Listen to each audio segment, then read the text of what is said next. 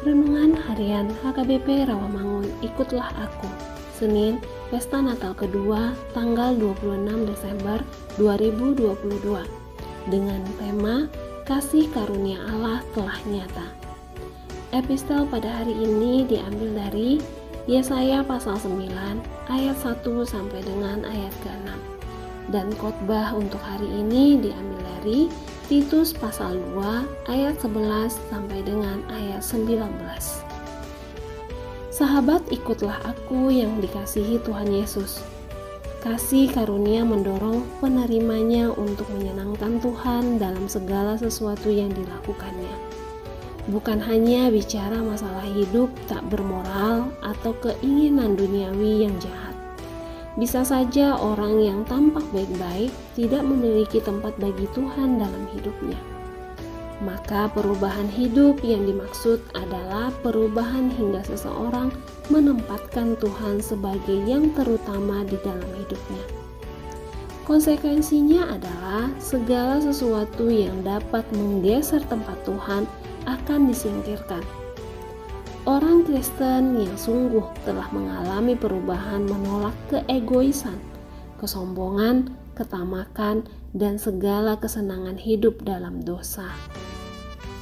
Perubahan hidup berarti hidup dalam pengendalian diri, dalam kebenaran, dan dalam kesalehan.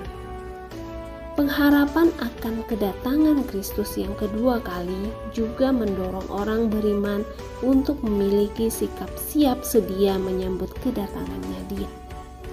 Itu menghasilkan buah-buah perbuatan baik. Keselamatan memang seharusnya menghadirkan dampak positif yang mewujudkan pada aspek-aspek praktis dalam hidup orang yang telah dibebaskan Kristus. Karena memang untuk itulah Kristus mengorbankan dirinya. Namun, tak cukup sampai di situ.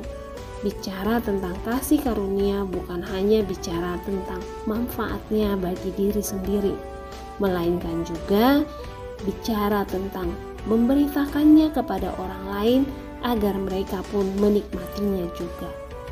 Bagaimana hidup kita setelah menerima kasih karunia Tuhan? Adakah yang dikikis dan adakah yang di, yang bertumbuh?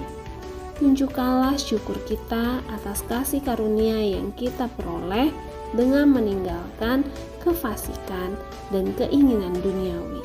Belajar hidup bijaksana, adil, serta rajin berbuat baik. Selamat Hari Natal. Immanuel. Amin. Mari kita berdoa. Ya Yesus Kristus, di hari kelahiranmu ini engkau datang memberikan kasih karuniamu bagi kami umat manusia. Lahirlah di hati menjadi palungan bagi kelahiranmu. Amin.